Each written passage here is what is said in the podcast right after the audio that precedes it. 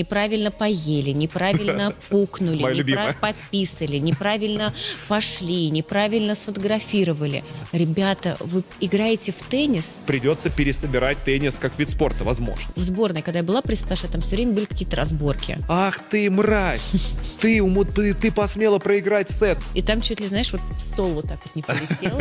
Это все бесполезные разговоры. Каждый матч это какое-то невероятное преодоление себя. Мой сын меня нахер послал во время матча. Теннис вид спорта эгоцентриков и эгоистов.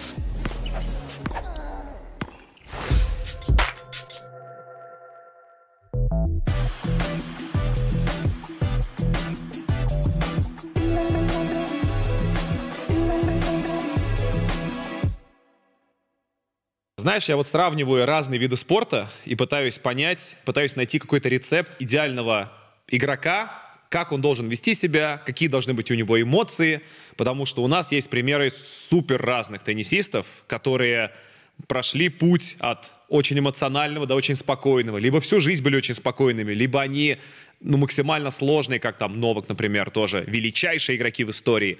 И пытаюсь переложить это на то, что мы наблюдаем на других игроков. Э, Естественно, у нас есть Андрей, один из самых эмоциональных игроков, который вообще просто есть, мне кажется, вообще в мировом спорте. Он на себя зол, и он на себя срывается. Он говорит, я не знаю, что еще сделать, чтобы себе дать вот этот импульс, сказать, блин, давай уже, ну сколько можно, очнись, уже полматча прошло. И говорит, а потом я на себя злюсь, потому что я не сдержал эмоций, я знаю, что это ни к чему хорошему не приведет, и вот э, получается замкнутый круг такой вот. Ты находишь ты, опять же, с Андреем знакома очень долго и знаешь его лучше, чем кто бы то ни было еще. Ты находишь для себя вот этот рецепт идеального игрока, идеальных эмоций. Можно ли, он вообще существует или это все бесполезные разговоры? Ну, в теннисе очень сложно вообще как-то всех под одну гребенку да, подбирать, потому что это все-таки индивидуальный вид спорта, и здесь играют личности. Мы именно любим теннис за то, что личности. И мы можем болеть и выбирать своих игроков. Мне кажется, идеального спортсмена образа не существует, каждый хорош в чем-то своем, но в плане эмоций, э, ты уже говорил за кадром, что выигрывать без эмоций невозможно, и я с этим абсолютно согласна. Но, наверное, очень правильно эти эмоции пытаться контролировать. Ну, то есть есть пример того же Андрея. То, что он делает на корте, это называется простым словом self-harm. Он причиняет себе боль, он хочет взять под контроль неконтролируемую ситуацию. Ну, то есть если на корте что-то выходит из-под контроля, когда он бьет себя, он пытается как-то вот, ну, как бы заземлить себя, можно сказать. А, ему дико это не нравится. Естественно, ему перес- пересылают там фанаты, всякие паблики, друзья эти видосы, он смотреть на них не может. Да кто бы, никто бы не захотел бы смотреть на, на то, как ты просто выходишь из себя, ты, ты знаешь, что это плохо, ты ничего не можешь с собой поделать, я могу его понять. И ему, конечно, стыдно за то, что он делает, но в моменте он себя совершенно не может контролировать. И ты тоже правильно сказал, он себя действительно нака- наказывает. Но э- это история, которая выходит далеко за пределы спорта и тенниса. Это называется терапия. Ему действительно нужно много над собой работать, и это вся история, которая не относится как бы к спорту. Он, там, не знаю, детство, его какая-то персональная история, э, нереализация как спортсмена. Это как бы все такие триггеры, которыми долж- должны, наверное, не мы с тобой, да, сейчас это сидеть, работать э, специалист, э, большой, хороший специалист, который ему поможет перестать себя винить. Но есть пример Дани Медведева, э, для которого вот эти эмоции, они всегда идут на самом-то деле в плюс. Он сколько раз выгонял своего тренера из бокса, орал на всех на публику, на зрителей. Причем, ну, опять-таки, я Дане в этом плане верю, он действительно в жизни абсолютно спокойный чувак. Его вообще ничего не может э, вывести из себя. Кроме там вот азартных игр, ну, когда в карты э, играют. А особенно они с рублем, это Да. просто...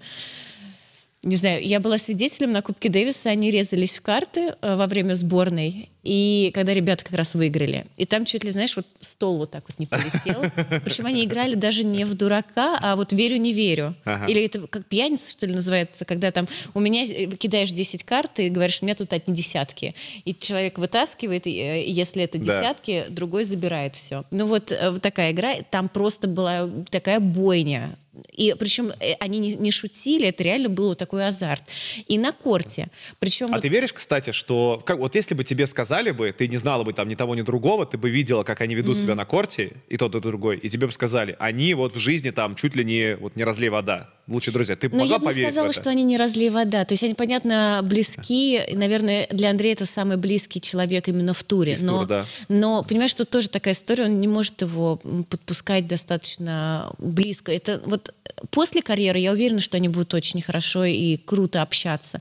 Но в теннисе как это Рафа максимально... с Роджером удобно. Да, абсолютно верно. Но вот это, это максимальная близость, которая вот здесь конкретно позволяет теннис. Мне кажется, после карьеры она будет еще как бы крепче.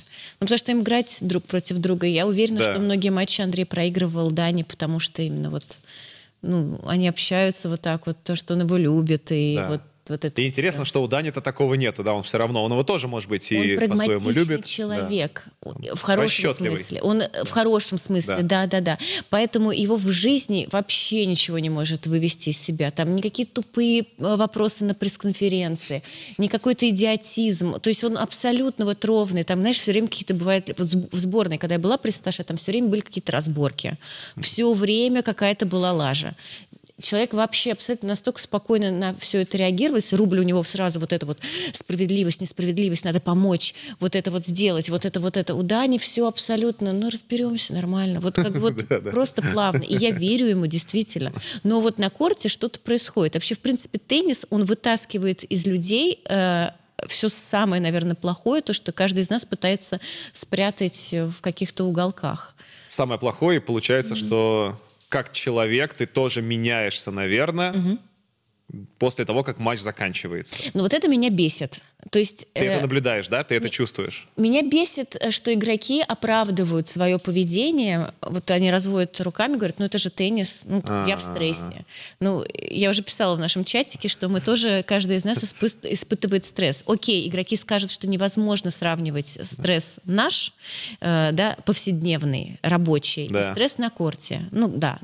Но тем не менее, для каждого из нас, допустим, работа имеет огромное значение. Конечно. Мы все там амбициозные. У нас что-то получается, что-то не получается. У нас также есть конкуренция. Абсолютно верно. Но мы степлером друг друга не бьем. Или себя не бьем. Я не знаю, принтеры не разбиваем. Маму нахер-захер не посылаем. Мы же себя как-то пытаемся держать в, руки, в руках. И мы же не говорим, ну, сори, вот я маму нахер по по по послала, когда она мне позвонила, потому что у меня плохой день на работе. Но мы этого не позволяем себе делать, а игроки позволяют. Есть ощущение, потому что им это позволительно из-за вот какого-то такого общего устоя, это вот такая странная консервативная тема, которая продолжается долгое время, и я много читал тоже комментариев разных, и от действующих игроков, и от э, легенд прошлого, там, э, наподобие Памшрайвер, которая говорила, что э, вот то, что сейчас делают современные игроки, как, например, они там высказываются прямо во время матча, mm-hmm. могут позволить себе там орать на фанатов, и там их посылать куда-то, это типа совершенно неприемлемо, потому что фанаты — это те люди, которые, собственно, тебе платят э, как бы за организацию шоу. Нет, спортсмен... нет болельщиков, нету спорта. Ковид это показал. Играть при пустых трибунах, ну что это такое? Они все ныли, слушай, Игорь, они все ныли, нет, когда нет, был конечно, ковид. Я, я согласен, я просто, знаешь, э, то, что болельщик купил билет на матч, не дает ему права э, вести себя, как он захочет. Не дает не, ему не, права нет, орать, э, посылать, говорить, там, ты там не должен, там, ты мне тот должен, или ты там играешь плохо. То есть ты пришел, пожалуйста, ну, там, переживай в нормальном, адекватном варианте, да, в, в, в адекватном состоянии. Mm-hmm. И у игрока, как мне кажется, есть два варианта в такой момент. Если на него кто-то уже конкретно зритель нападает словесно, он может ему либо ответить словесно, я считаю, что это нормально, если тебе прилетает, ты можешь сделать ответ, ответ то же самое. Иди ну, либо жоп, просто иди спокойно... в жопу. Ну, типа, да, конечно, и это не должно никак наказываться. И он может просто сказать спокойно там, пожалуйста, выйдите у этого человека, конкретно вот этот вот все мешает, нарушает правила, там, у тебя есть эти варианты. Но у нас немножко в другую, знаешь, как-то ушло. Я думаю, другой немножко вопрос. Это а, то, что вот несколько, ну уже много-много поколений, получается, идет вот эта какая-то вот обновленная, что ли, психология. И игрокам все больше и больше позволяется вот этих вот психов, mm-hmm. вот этих вот каких-то таких, ну, срывов эмоциональных. И на эту тему высказывался э, Мари Карио, который был в 70-х годах тоже, там он был партнером Джона Макенроу, выигрывал Ролан Гарос в миксте. Он говорил, что игроки чувствуют, что у них есть перед, например, судьями, да, которые вольны кого угодно наказать. Можно сказать, ты нарушаешь правила, там, техническое поражение, не знаю, там очко тебе снимается, ну то есть серьезно может наказать игрока. Но игроки чувствуют, что у них есть власть перед судьями, например, да, перед теми, кого они, по идее, должны бояться, кто должен контролировать mm-hmm. все это. Потому что если игрока снимут с матча, да, если судья скажет, вот, все, ты нарушил правила, снимаем тебя с матча, матч заканчивается, что последует с трибун? Да, зрители пришли посмотреть на игрока, им говорят, матч закончился. Мы видели недавно, как Циципас снялся из-за травмы, какой гул начался на итоговом турнире. Вышедшие на замену Хуркач с Фрицем были освистаны, потому что они не те игроки, кого хотели зрители увидеть. Это же просто безумие. И вот у игроков как будто бы есть вот эта власть, и она с каждым годом становится все сильнее, и как будто бы это путь в никуда. Либо сейчас кто-то начнет это контролировать, либо придется пересобирать теннис как вид спорта, возможно. Мне не нравится, в принципе, что игроки, хотя тоже я это могу отчасти понять, но как человек, который э, не, не является теннисистом, теннисисткой и освещает, пытается освещать этот вид спорта, мне не нравится, что они настолько, сейчас плохо, плохая будет фраза, ее, наверное, мало кто поймет, пытайся это сделать, очень серьезно относятся к этому виду спорта. Жизнь заканчивается после тенниса, она тоже а -а э, существует. После И ты считаешь, теннис... что в других видах спорта не так? Э, не знаю. Я вот работаю именно в теннисе и общаюсь с игроками. Мне кажется, что жизнь э, футболистов немножко иначе выглядит что у них есть какой-то праздный образ жизни, еще, я не говорю про гуля гуляние, я говорю про то, что они понимают, что помимо тенниса, ну вот мир не останавливается, планета крутится дальше, она вращается.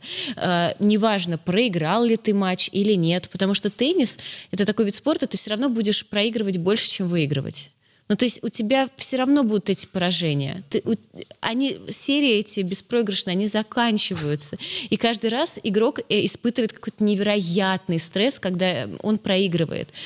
И меня немножко раздражает... То что... есть как будто бы он э, с теннисом теряет больше, чем получает, да. даже когда выигрывает. Да, То да, есть поражение да. гораздо тяжелее, чем любая победа ничего не компенсирует, получается. Да, и я вот пытаюсь мостик так перекинуть. Вот эти все крики на фотографов, на болельщиков. Неправильно поели, неправильно пукнули, неправильно пописали, неправильно пошли, неправильно сфотографировали. Ребята, вы играете в теннис – а люди платят деньги, чтобы посмотреть. Они хотят вкусно есть, хотят, не знаю, фотограф выполняет свою роль, да, да. вот свою работу. Он у них ощущение, что они куб э, просто середина, вот э, эпицентр всего, понимаешь, тенниса. Да. И с каждым годом становится в этом плане все хуже и хуже. И, соответственно, почему эти эмоции мы также видим, и их становится все больше и больше? Отчасти мы виноваты в этом. Мы постоянно делаем э, рилс про это, мы постоянно об этом говорим в эфирах, мы постоянно это показываем. Мы культивируем сказать... это отчасти. И мы говорим, что вот, посмотрите, Бублик э, послал нахер сначала да. вот этого чувака, ну, всех, потом себя, потом инвалида, это, и мы с улыбкой на лице это говорим. Это смешно. Ну, то есть, как обыватель, я понимаю, что это реально, ну, как бы, это, это забавно. Но елки-палки, ребята, у вас привилегия, вы зарабатываете миллионы, вы ездите так. по всему миру, живете в классных отелях, вы занимаетесь любимым делом, в отличие от тысячи спортсменов из других видов спорта, которые не могут этого делать. Я сейчас про наших спортсменов говорю, okay. Э, которые отстранены. Условные лыжники получают такие же деньги, как теннисисты? Ну, очевидно, нет. Очевидно, нет. Да. Я не знаю, гимнасты, если это не контракты какие-то. Что должны делать игроки, к чему ты ведешь? Не знаю, Вести себя почему. по-другому? Я не знаю. Но мне кажется, еще проблема в том, что окружение их немножко превозносит настолько на Олимп. А. Все должны немножко встать на землю. Жизнь — вещь непростая. Да. Всем сложно. Мамочке в декрете сложно, оператору сложно, звукорежиссеру сложно, бухгалтеру сложно, продавцу сложно. Да. Мы Все живем встают и выполняют работу. Да. Окей, но мы же, повторюсь, не пытаемся из этого сделать какую-то драму. А у ребят получается, что каждый матч это какое-то невероятное преодоление себя. Поэтому э, мне нравится Надаль, который пашет, Да. молчит. Мы видим, э, ты вот э, согласись, мы видим от него эмоции. Мне понравилось, э, эмоции от него есть, но они другие. Вот. Он э, сам сказал еще давно, у него спрашивают, говорит, а почему вы вообще ракетки не ломаете, с судьями не разговариваете, с ну, там какие-то есть у него такие намеки на конфликты, мы там пытаемся высасывать там его цитаты про Джоковича, что-то такое. Очевидно, они не дружат. Ну окей, там, зато он дружит с Федерером. Э, и он говорил, что мне в детстве не разрешали ломать ракетки, потому что это было неприемлемо, и просто, ну, это же экипировка, поди, купи ракетку, да, каждый раз после каждого сломанного. Э, запрещали разговаривать с судьями, раз- запрещали срываться, то есть жесткое воспитание Тони Надаль со всей командой давали ему тогда.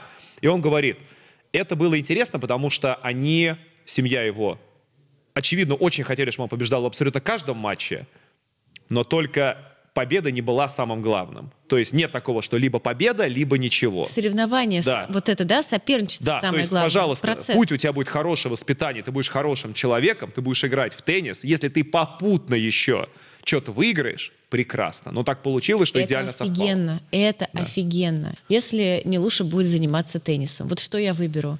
Чтобы он выиграл шлем, ну, к примеру, Так. и в этот момент посылал меня нахер А. с, тре- с корта. Но мой ребенок выиграет шлем. Ну И да. мы пройдем такой путь. И у него Он, будет миллионер, условно, да, то есть у него прекрасная карьера, да. да. Либо он будет ну, моим не лучшей, будет э, учиться или чем-то заниматься, работать. У меня будут отличные отношения, и я не буду так Да. э, передергиваться и думать, что мой сын меня нахер послал во время матча. Ну да. Ну и будет теннис, как вот, э, Да. не знаю, знаешь, раньше вот меня, когда отдавали в теннис, родители говорили, для общего развития, вот такая вот фраза была. Вот для общего, ну как бы для общего развития, да. Я выбираю второй вариант. Ну да. Чтобы мой ребенок меня нахер послал, ну я не знаю, ни один шлем это не может... э, Да. это не та монета, с которой можно со мной расплатиться. Если он будет мечтать об этом, я максимально удалюсь от тенниса, но чтобы просто... да, я просто э, видела огромное количество и слышала этих историй, когда э, дети себя неадекватно ведут на корте, и э, как бы родители все это даже поощряют. Надо Ну так сказать. получается, большинство детей это делают. Опять же, мы Роджера Федерера вспоминали, и у него тоже там его родители высказывали, что они были в шоке от того, как он рос. Он все время, после каждого поражения, ракетка сломана, он рыдает полчаса, он матом орет на корте, на соперников, на все вокруг, и родители такие, немножко такие, ну мы, конечно, он, конечно, талантливый ребенок, но мы что-то, конечно, не такого ожидали. То есть им очень повезло, что он пересобрал себя эмоционально и стал в итоге иконой и примером того, как надо вести себя на корте, как играть надо, но начало-то было там прям совсем не самое веселое. Это очень крутой пример, который ты привел, Роджера, потому что с ним же все равно и специалисты работали. Он же не Да. сам один, да, сам себя да. там, давай-ка я буду Какой себя по-другому. Да. То есть, понятно, эти слезы, кстати, эмоции-то у него остались, он после каждого матча на награждении плакал. Ну, Да, бы- и прощальный вообще, конечно, там прям до сих пор можно прям без, без мурашек ты не да, да, посмотришь я тоже сейчас это. вспоминаю, у меня прям тоже такое, мураш- такое мураш- тяжелое. Знаешь, вот я для себя больше отвечаю вот на как раз этот вопрос про то, что должны делать игроки современные. Я не считаю, что они должны перестать демонстрировать эмоции. Более того, я считаю, что сейчас вот этого общего количества эмоций, которые мы получаем, его недостаточно, э, потому что у нас есть просто, знаешь, ты говоришь, Представь себе вот эмоции в теннисе. Ты представишь себе, скорее всего, пять человек, условно там. Кириуса, Медведева, э, там... э, Андрея. Андрея и там еще пару человек. Вот они концентрация всех эмоций. Все остальное, ну это прям там что-то по чуть-чуть. И в итоге мы вот этих игроков, которые сконцентрировали в себе все вот эти вот хайлайты, рилзы, наши шорты, они это в себе собирают, и мы такие, так, но это неправильное поведение. Тут он кого-то послал нахер, тут опять что-то произошло, тут он на ракетку ударил, там, об, не знаю, обсуди об стойку, там, очевидно, нехорошее поведение. Это не они должны контролировать. То есть э, об этом мы уже много раз говорили. Теннис соревнуется с другими видами спорта за внимание человека, который платит деньги, соревнуется с YouTube, с Netflix, со всеми остальными вещами, и это тяжелая борьба. И когда все остальные предлагают весь спектр эмоций, теннису нельзя зажиматься, как мне кажется, в какие-то рамки и говорить, так, вы молчите, вы только, короче, аплодируете, хлопаете, жуйте, жуйте mm-hmm. негромко, игроки будут молчать, только бить по мячу. Это неправильно. Э, максимально круто, да, самые популярные лиги, которые у нас есть там, Формула-1, английская футбольная премьер-лига, NBA, NFL, у них у всех максимальная доступность всего. Ты знаешь все про каждого игрока, про каждого спортсмена. Ты знаешь, кто чем живет, у кого что происходит. И этим игрокам не позволяется все. То есть это должны контролировать все, кто окружают этих игроков. Ты имеешь в виду, какие-то штрафы должны быть? Кон- за... Ну, конечно, если у тебя игрок ведет себя неадекватно, ну ты, ты, ты выстави вот эту границу, не надо обрубать в ноль. Выстави границу. Как говорил, например, Тейлор Фриц, молодой талант, он вырос в американской системе, mm-hmm. он хорошо знаком с тем, что происходит в NBA, в НФЛ, он видит это каждый день. Он говорит, по-моему, нам не хватает эмоций, которые могли бы чуть расширить пул э, теннисных зрителей, что вот как будто бы сейчас любая там провинность, любой какой-то псих небольшой, и все сразу штраф, там сразу проблема. То есть какое-то большое общественное порицание идет. И если бы, он говорит, чуть мы могли бы это расширить, это бы пошло бы на пользу, на пользу теннису. Это Мне очень кажется... сложно контролировать бы потом было бы. Ты чуть-чуть отпустишь поводья, да. и все. Мы сегодня бьем коленки, а завтра пошли бить морду фотографу. Так, э, нет, речь-то как раз об, об этих самых судьях и об организаторах, которые проводят эти турниры. Когда у тебя турнир с призовым фондом 15 миллионов долларов, и игроки все туда, ну, все, кто может, все приезжают. Со всей планеты люди пытаются отобраться в топ-250, чтобы хотя бы в квал заехать mm-hmm. туда на турнир. И у тебя есть возможность выставлять, ну, правильные рамки, правильные границы, чтобы игроки им следовали. И мне кажется, что это неправильно, что игрокам позволяется все, что при всем уважении к Андрею, если Андрей говорит, ты громко жуешь, э, и, и судья такой, пожалуйста, перестаньте ну, жевать а потом перестаньте дышать на всякий случай, потому что Андрею это мешает, да, как у нас был комментарий, что типа я стараюсь не ходить во время розыгрыша по комнате, чтобы Андрею тоже не мешать.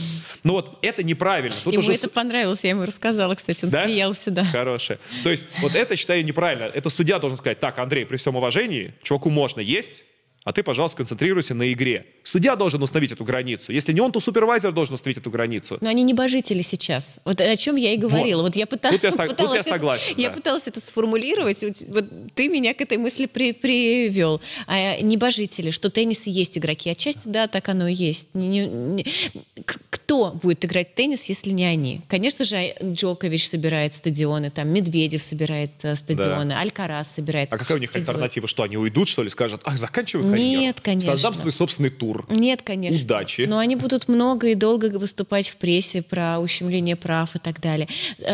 Проблема, наверное, в том, что кто эти рамки, про которые ты говоришь, будет устанавливать. Да. Хватит ли яиц у судьи сказать Андрею Рублеву или, я не знаю, Новаку Джоковичу, да. что фотограф может здесь находиться, а вот этот болельщик, э, вот эта дама может есть свой сэндвич.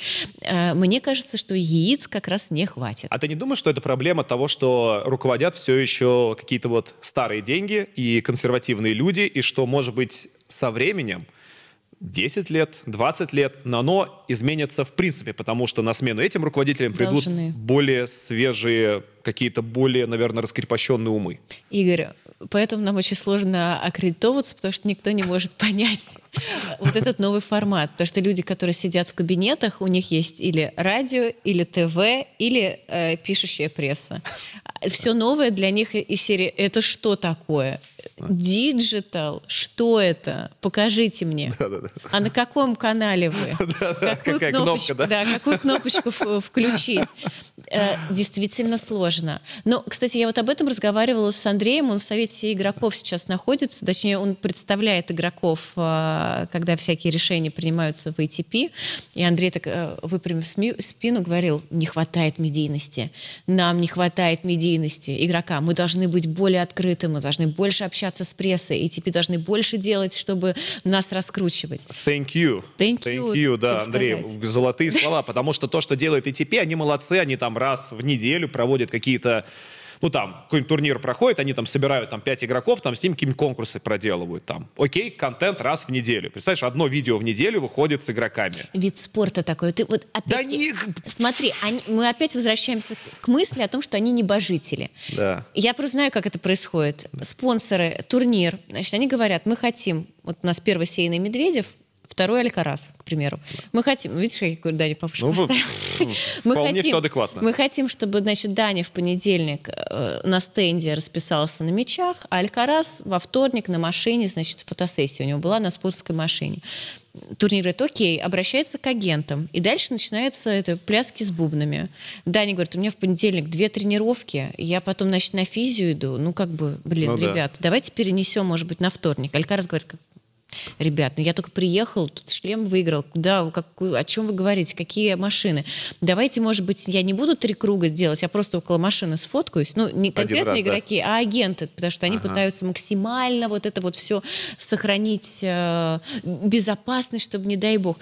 И у всех мысль, нет-нет-нет, минимум движений, минимум напряга, потому что у игроков длинный сезон, они дофига играют, они все очень устают. Максимальная концентрация, никаких ужинов, мы все в команде внутри. Тебя прям бесит это, да? Меня бесит, потому что, ребята, это в спорт. Это не Да. медицина, это не операция на открытом Да, да, сердце. да, да, да. Вы интертеймент. Вы играете для того, чтобы всем было интересно, да? То есть Да. вы для этого и существуете в этом спорте, Вот я поэтому ходили. очень люблю рубля, потому что Андрюха, на самом деле, вот это понимает на Да. 100%. И не отказывается ни от чего, Нет, да? если вот конкретно э, в работе, если вот что-то прям вот тяжело, он прям честно говорит, Соник, никак надо отлежаться. Все, вопросов нет. Все остальное он всегда делает. Часто бывает, сколько раз в год так он говорит? Э, ну, обычно после турниров, я помню, что когда они с Настей Павлюченковой выиграли Олимпиаду в Токио, вот единственный раз он не приехал на эфир А. ко мне, но э, согласился, мы его вывез, э, вывели по Зуму. Ничего себе, даже Да, так. да, да. Настя Павлюченко была, была в студии, а Андрюха был по Зуму. Но когда он мне сказал, типа, я, я сейчас закончился, можно я он спросил, можно я день по- полежу? Конечно, можно. Спасибо большое. Да. Вот. Э, То есть, э, опять-таки, видишь, мы как от, от эмоций вот э, вернулись к теме команд и о том, что небожители порой нужно оттуда вот как-то опускать Да. на землю. Но вот тоже эмоции, они же разные бывают. Я тут, в чатике нашем тоже мы переписывались, я рассказывала. Мне очень нравится вот эмоция Энди Маре. Он же все время бубнит, знаешь, как дед старый. Да, да, Ходит, да. что там бла-бла-бла-бла-бла бубнит. И эм, у него раньше был словес, э, фитнес-тренер из Словении, поэтому я историю знаю из таких проверенных источников. А, И мне рассказывали, что во время матча Энди Марой не мог там добежать до каких-то укороченных, какие-то были сложные очень мячи. И он орал на своего фитнес-тренера, какого черта ты меня не натренировал, ты мне давал мало тренировок и нагрузки, я не могу добежать до этих укороченных. Вот это я считаю Да, классно. так это не шутка, да, он на полном серьезе орал же. да. Это классно, потому что вот это показывает, что это вот эмоции, когда ты хочешь выиграть. Да. Ты не бесишься, потому что ты звезда. Знаешь, это вот у меня э, тоже ассоциация такая, как э, звезд всяких поп-певичек, прости господи, собирают, и они, значит, на гримеров орут. Там, меня не так накрасили, не так причесали. Вот когда вот такие э, срывы бывают у игроков, у меня ощущение, вот ассоциация вот абсолютно прямая. Ну да. Да. Вот знаешь, тут вопрос, наверное, в том, может быть, Новак тогда вывел для большинства игроков, потому что большинство игроков, они все-таки эгоисты, они нормально на себе зациклены, естественно, хотят побеждать, э, и Новак точно из этого числа. И он показывает как будто вот этот баланс между вот эмоциями, которые можно проявлять в отношении, не знаю, корта, судей, болельщиков, соперника и самого себя и там своей собственной команды. Дани, например, мне кажется, пользуется частью вот этих вот как раз наработок. Он тоже там что-то у Новака подсмотрел и со зрителями там может пообщаться, там садится, встает, когда ему хочется, да, там, хочу туалетный перерыв, потому что, почему бы нет, потому что я проиграл сет, прекрасное объяснение было не- не- совсем недавно. Выиграл Новак, и его общение, вот речь, да, на церемонии, он говорит, спасибо большое команде за то, что терпит меня, за то, я знаю, говорит, со мной тяжело в течение турнира, говорит, он не, он не сказал, типа, не знаю, как вы меня терпите, он говорит, я понимаю, вам тяжело, вы меня принимаете таким, какой я есть, спасибо вам. То есть он четко дает себе, да, он дает всем понять, что он с ними жестко, что у них нет выбора, он такой, да, он хочет на них вот эту эмоцию вываливать. Он сам говорит, что я жду, что моя команда даст мне фокус, даст мне концентрацию, что я обращаюсь к ним за концентрацией, а они дают мне в ответ то же самое. То есть, грубо говоря, он там не позволяет никому в глаза отводить от корта. Если mm-hmm. ты сидишь, вот у него команда 6 человек, все должны смотреть, не моргая. Желательно вот все там 5 часов, что идет игра. Кто-то, если отвернулся, моргнул, все, сразу пошло в эту сторону. Поэтому там всем тяжело. Горан Ванишевич тоже говорил, что э, Новак непростой, да, он так аккуратненько, обтекающе, говорит, величайший в истории, безусловно, непростой человек. И Сколько вот... он им платит, можешь, да, представить? Вот есть ощущение, что он, ну, как он много выигрывает, он у него бонусы, скорее всего, но... Да, да.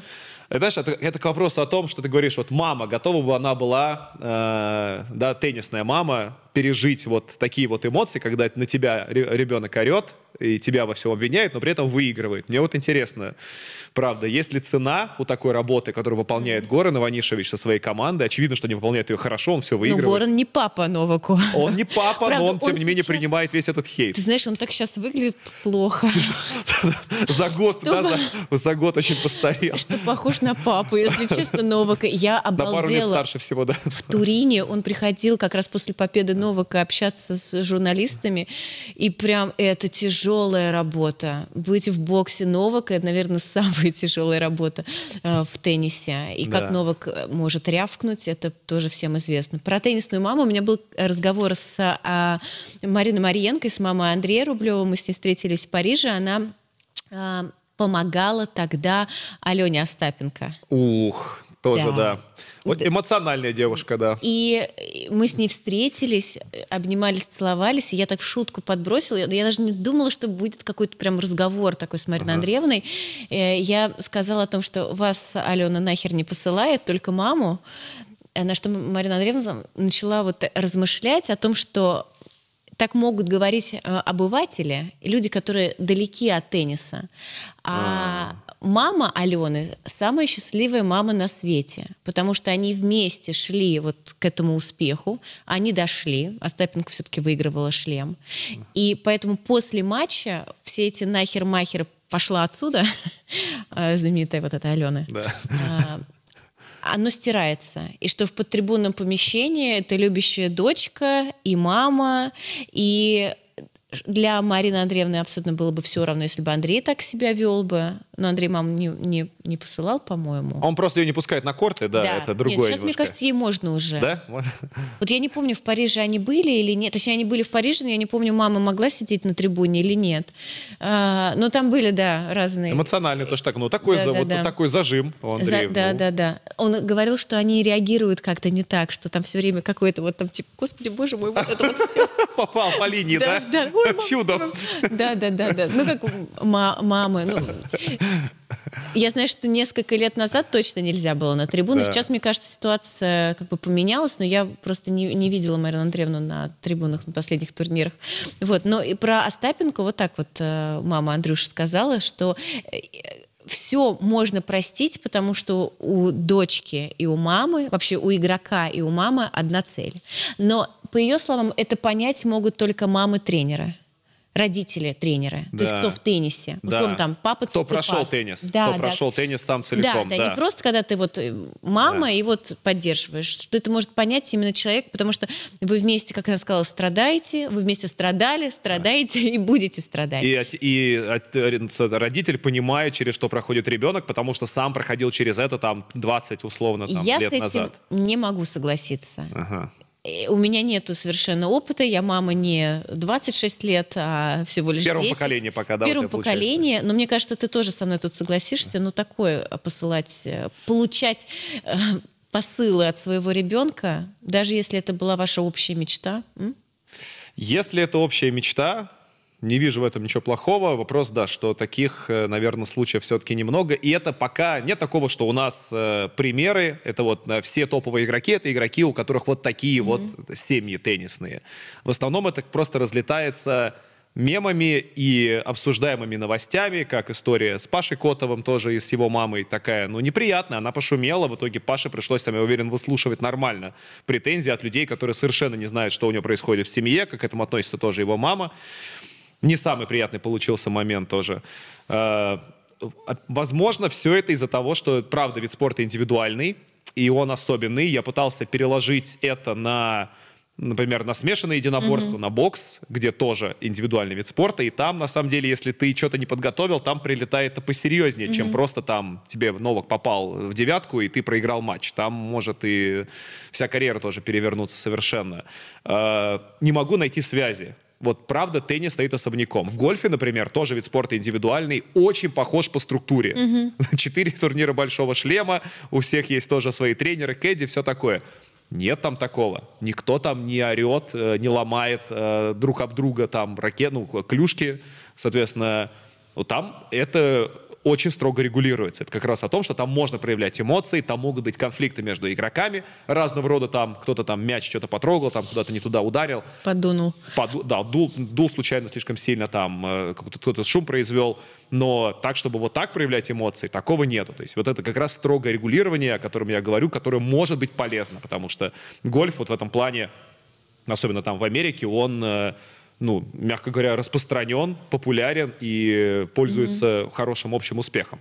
Больше пока, чем теннис, по крайней мере. А, про вот индивидуальную, наверное, работу тоже Новый, кстати, высказывался. Он говорил, что там кто-то сравнил с баскетболом, говорит, типа, ну вот же игроки в баскетболе тоже испытывают давление. Он такой говорит, во-первых, говорит, в баскетболе можно, игрок может подойти к тренеру и сказать, типа, тренер, замени меня и сесть на скамейку. Вот. Очень, на самом деле, странно. Новак вроде образованный молодой человек и хорошо, ну, наверное, виды спорта, хоть раз баскетбол смотрел от начала до конца. Если ты звездный игрок, если от тебя зависит судьба команды... А ты таких, не сядешь на скамейку. Ты какой? Ты просто играешь от и до, от начала до конца. Я, кстати, разговаривал с профессиональными игроками, э, с баскетболистами тоже. Я говорю, вот, смотрите, в теннисе все жалуются, говорят, типа, вот, от меня все зависит, от такое напряжение. А мне говорят, говорят, серьезно, говорят, а когда мы играем, прикинь, ты совершаешь бросок важный ты не только, не только твоя судьба зависит. Четырех тиммейтов, которые на площадке с тобой находятся, еще восемь на скамейке, и тренерский штаб еще 10 человек. И еще за команду твою болеют там десятки людей, сотни, тысяч, миллионы в разных примерах. Несравнимое давление, которое испытывают. А еще и зрители на тебя в этот момент орут. Какой ты козел, промахнись и умрешь. Что-нибудь такое.